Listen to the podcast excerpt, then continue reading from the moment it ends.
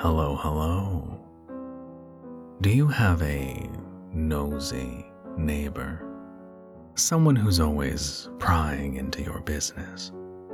They can be rather irksome, what with the constant questioning about screams coming from the basement, while you're making garbage runs all hours of the night. Oh well, how many stories have we heard that we only know about because some nosy neighbor put that nose to good use and smelled something a little off next door? You don't get to choose your neighbors, as we see in today's story, written once again by a mysterious lurker.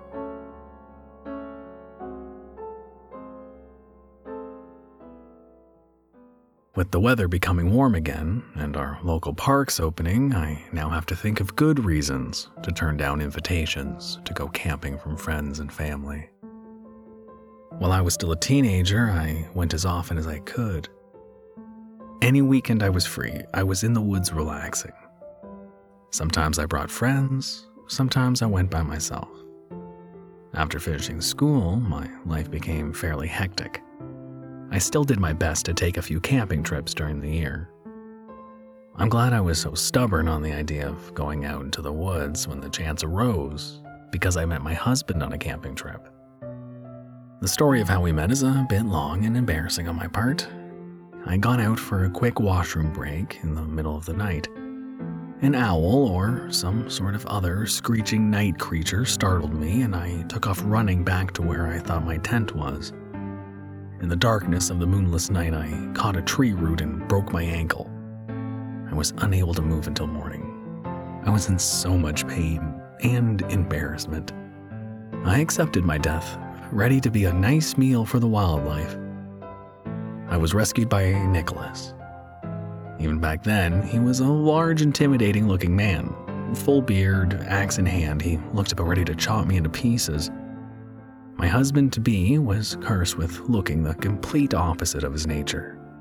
He carried me out of the woods and came to the hospital with me because none of my family members were available on such short notice. We have barely been apart since that day and married the moment it was legal. We met in the woods, so camping held a special meaning for us.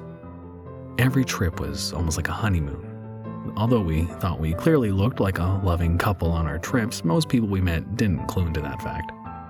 They all assumed we were just two good friends, drinking beer and fishing.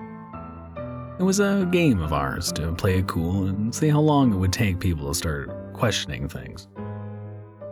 Near the end of the summer, we reserved one spot in a popular local area. The camping areas were spread out far enough for some sort of privacy, but a family we often camped close by and met at the lake for fishing still had no idea about us after four years of seeing each other. They saw our wedding rings and commented how nice it was for two good friends to be away from our wives for a long weekend. Being in the woods holds such good memories for me, but it only takes one night to ruin everything. After what happened last summer, I've refused to ever be in the forest again. The last time we went, it was a very normal experience because we were veterans at that point.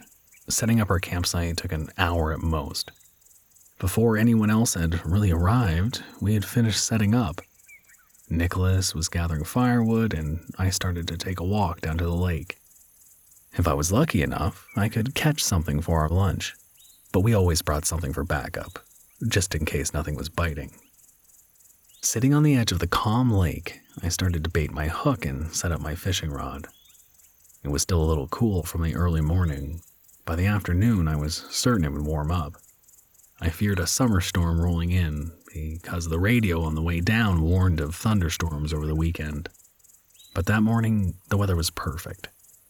I got comfortable and threw it an almost perfect cast. I was waiting for Nicholas to come and join me when I saw a blur of white through the trees on the other side of the lake. I had to squint, but I could have sworn I saw a person walking through the trees, getting closer to the lake's edge.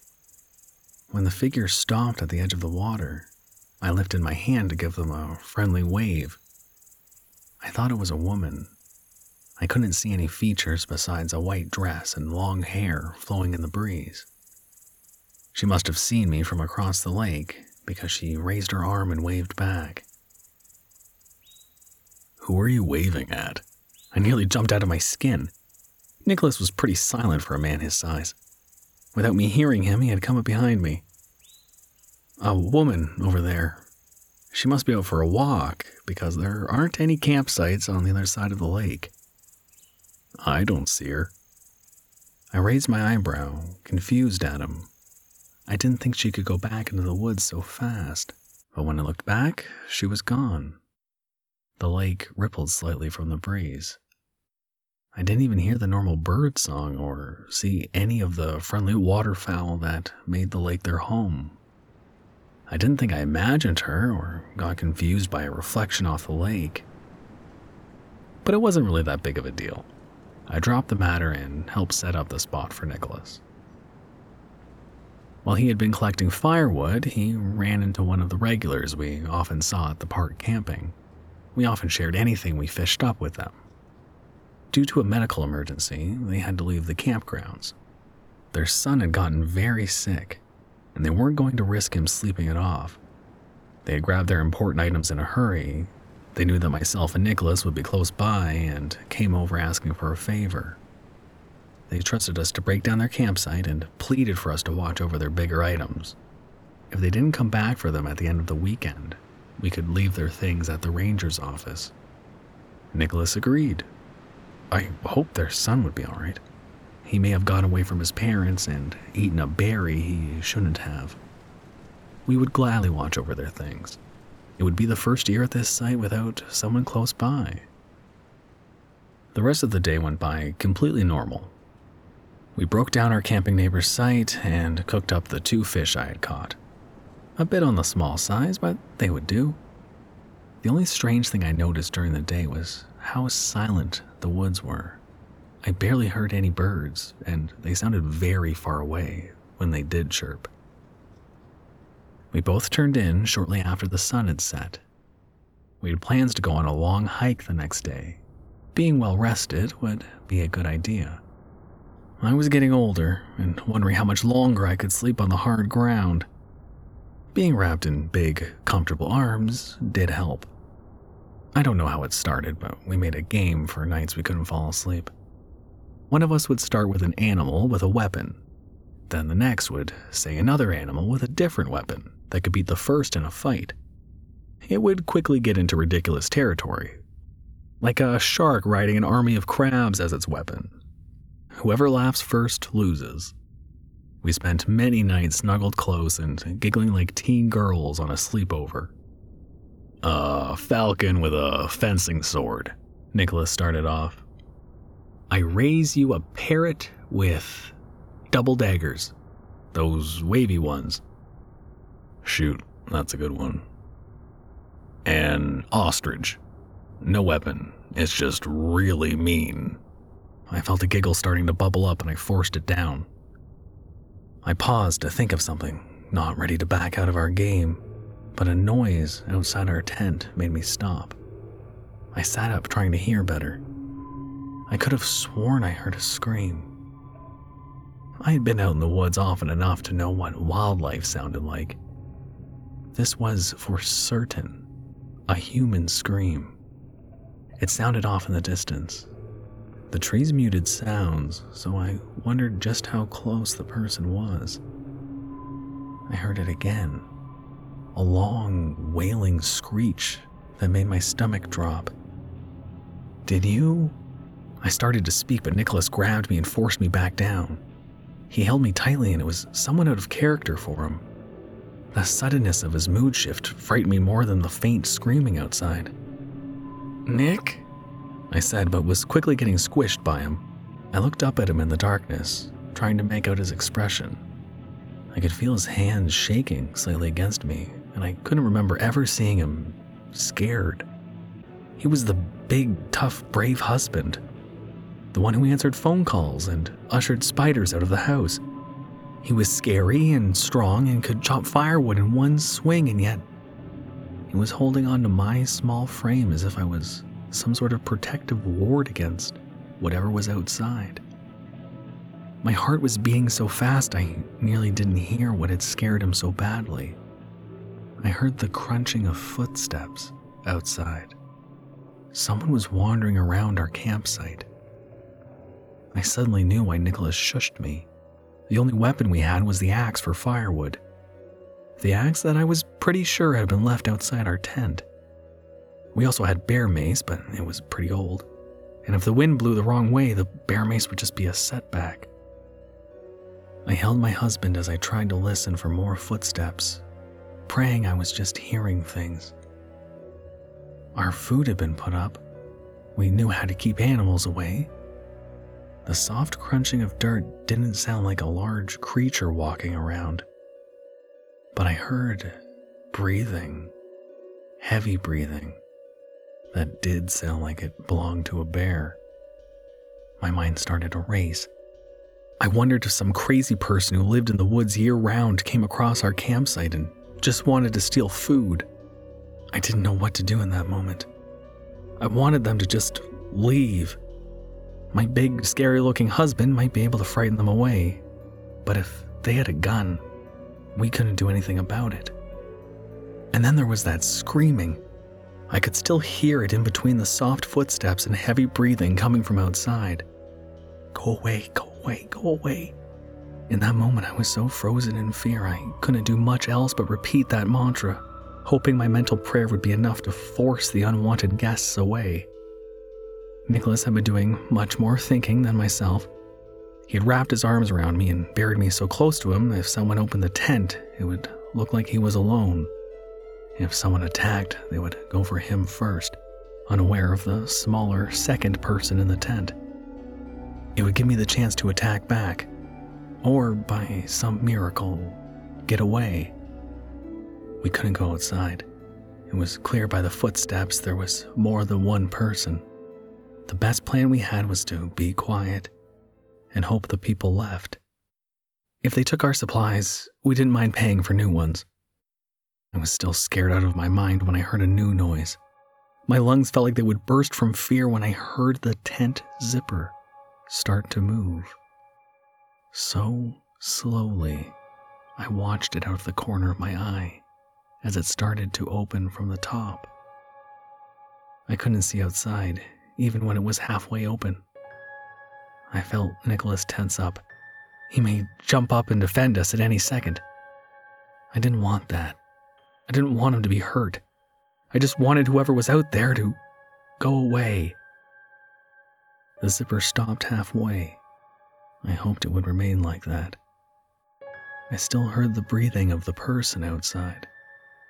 To my horror, I saw something come into our tent. A clawed hand. The claws were curled and the size of my fingers. Even in my fear, I thought it was a joke. Some sort of costume prop. No animal I knew had hands so human like and no human had claws. I wondered if some other camper decided to pull a prank on us. A single claw reached down and started to force the zipper open more. This had to be a joke. It had to be. A smell came in with a small breeze. It was a little musty and somewhat similar to wet fur. I didn't know what we would do once the zipper was fully open and we could see what was outside. But thank God, we never needed to find out. I heard a scream. It was so loud it sounded like it came from directly behind our tent. I jumped and muffled my own scream into Nicholas's chest. The scream kept going, a long wail of true and utter fear. Whoever was outside was either startled by the scream or decided to follow it. The screaming sound started to move away from our tent, and the footsteps and heavy breathing followed. I don't know how long we stayed, just holding each other, listening. It felt like hours, but it was only a few minutes. I let out a small noise when my husband shot up and bolted outside. He came back a few seconds later holding our firewood axe. Both of us sat, facing the now closed tent flap, axe at the ready, and we sat like that the entire night. I was so wired I was wide awake when the light became gray outside our tent. During the rest of the night, I heard no one back in our camp, but I still heard that horrible scream from time to time in the distance. Our plan was to pack up as fast as we could and leave the equipment we had been guarding at the ranger station. Aside from odd tracks all over our campsite, nothing had been disturbed or touched. They looked almost human, but with what looked like claw marks dragging in the dirt. Hey, folks, early morning. We both jumped at the voice. I let out a small scream I wasn't proud of, but when we spun around, we saw a forest ranger. I knew his face from years coming here, but not his name. He noticed our fear and held out a hand, trying to calm us. Are you two all right? Did you see a bear or something? He asked. Or something, Nicholas confirmed. The next few minutes was us telling the ranger what had happened last night. I was still shaking, so Nicholas took over speaking. But what confused me was he didn't mention the screaming that scared off our unwanted guests. That sounds strange, all right. Maybe some kids playing a prank, the ranger said with a shrug. There was screaming, I stuttered, and both men looked at me. I heard screaming all night. Well, you always had better hearing than me. Maybe someone was off in the woods trying to scare us. Nicholas said slowly with a nod. It worked. All right, we'll look into this. Prank or not, this isn't acceptable. Aside from that, I came down here to tell you folks there's a storm blowing in soon. It's up to you if you want to stay, but I would advise against it. It's going to be a really bad one. And the last time we had a storm this bad, people got blown away in their tents. If you want to pack up, we'll refund you for the last two days you paid for. We were going to leave either way. The storm just gave us a good excuse. The ranger was kind enough to help us carry the extra gear after we told him it belonged to the campers who left the other day. He would walk with us back to the ranger station. We didn't want a refund for our last two days we wouldn't be camping. It would be a donation to help the park pay for whatever was needed. Our campsite was empty, all three of us ready to go. And it was a good thing we left when we did. If we stayed, we would have died, or at least gotten very hurt. We had only been a few feet away from the site when a massive crack and a horrible sound came behind us. I had just calmed down a little, but the thundering sound made me cry out again and jump nearly 10 feet in the air. All of us turned, trying to figure out what had made such a sound. Where our campsite had been was now covered with a dead tree that had just fallen over. It crashed right on top of where our tent would have been. I was certain if we stayed, that tree would have killed us. All three of us stood in shock, staring at the fallen tree. I started to walk up to it for a reason I don't know. I just felt like I had to get a better look. Our campsite had been ruined, littered with fallen branches. Nicholas had come up and took my arm to gently take me back onto the path. We didn't know if the tree had knocked against another, making it more likely to fall as well. The area was dangerous. I let myself be guided back, but I saw the base of the fallen tree. From the freshly upturned roots, I thought I saw something tangled in the brown roots. Something white and straight, sticking out of the ground. Something that looked like a human femur.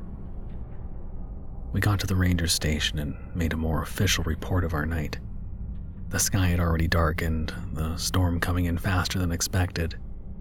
Other rangers had gone off to warn people, and the parking lot was slowly emptying out of cars of campers who wisely decided to leave. I called the ranger office a week after asking about if they ever found who had tried scaring us away. The ranger who picked up the phone was the one we dealt with, so he was glad to talk with me. They hadn't found out anything.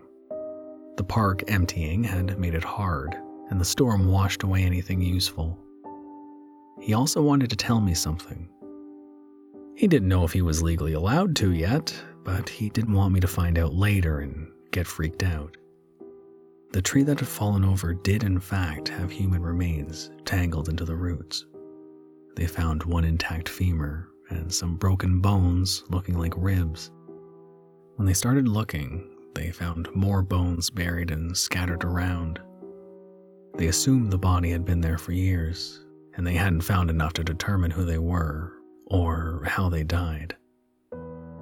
Also tangled in the roots was some fabric that looked like it had been a white dress or skirt at one point. For those past few years, we had camped right next to a human body without ever knowing. If that tree hadn't fallen over, I doubt they would have ever been found. I didn't tell Nicholas what I had found out. I think he doesn't want to upset me by talking about the trip. He didn't seem very bothered over what happened, but knows it stresses me out. I had nightmares for months. I try to keep an eye on seeing if there are any updates on the case, but accepted the fact they most likely won't ever know who died or who had been buried beneath that tree. For how many people who go missing in the woods, I think camping near a death site is pretty common. More common than most people would think. I'm thankful we got out of those woods alive. I'm a bit of a city person now, and would like to keep it that way.